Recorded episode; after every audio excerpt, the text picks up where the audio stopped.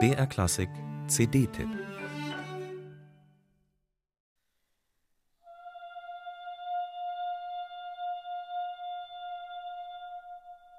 Kristalline Gesänge, die von weit her kommen und Sphärenklänge an der Grenze zur Unhörbarkeit.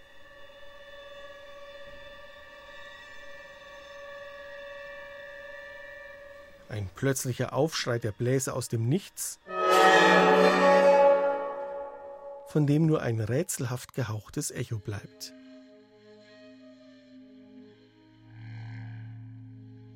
Immer wieder Quinten, reine und verminderte, ein Wispern im siebenfachen Piano oder Stimmen, elektronisch verfremdet, die durch den Raum wandern.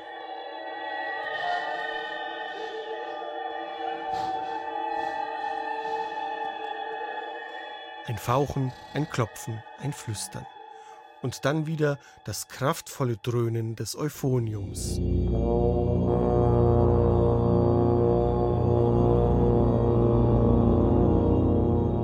Solche Klänge haben den Prometheo zum Klassiker gemacht. Luigi Nonos dritte und letzte Oper, uraufgeführt 1984. Bis heute zehrt die neue Musik von Nonos Spätwerk zelebriert sie das Leise und die Live-Elektronik, erkundet die Schattenwelt zwischen Hauchen und Stille. Viele Komponisten der Gegenwart sind Zwerge, die auf den Schultern des Riesen Luigi Nono sitzen.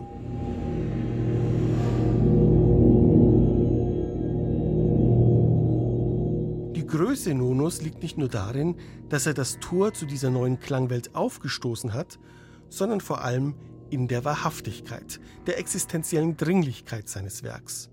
Nono erzählt ja nicht einfach die alte Geschichte vom an den Fels geschmiedeten Prometheus nochmal.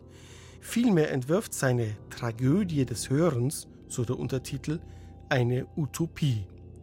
Wer das Libretto von Massimo Cacciari liest, diese anspielungsreiche Collage aus Fragmenten von Aeschylus bis Schönberg, von Hölderlin bis Walter Benjamin, der ist erstaunt und berührt von diesem Glauben an die Kraft der Stille, an ein Zuhören, das die Welt verändern kann.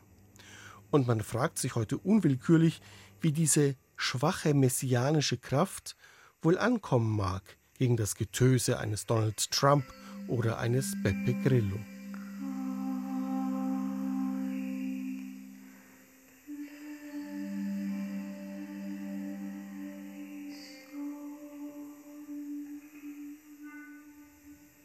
Wie es sich für einen Klassiker gehört, beginnt sich nun auch der Prometheo von seinem Autor Nono zu lösen.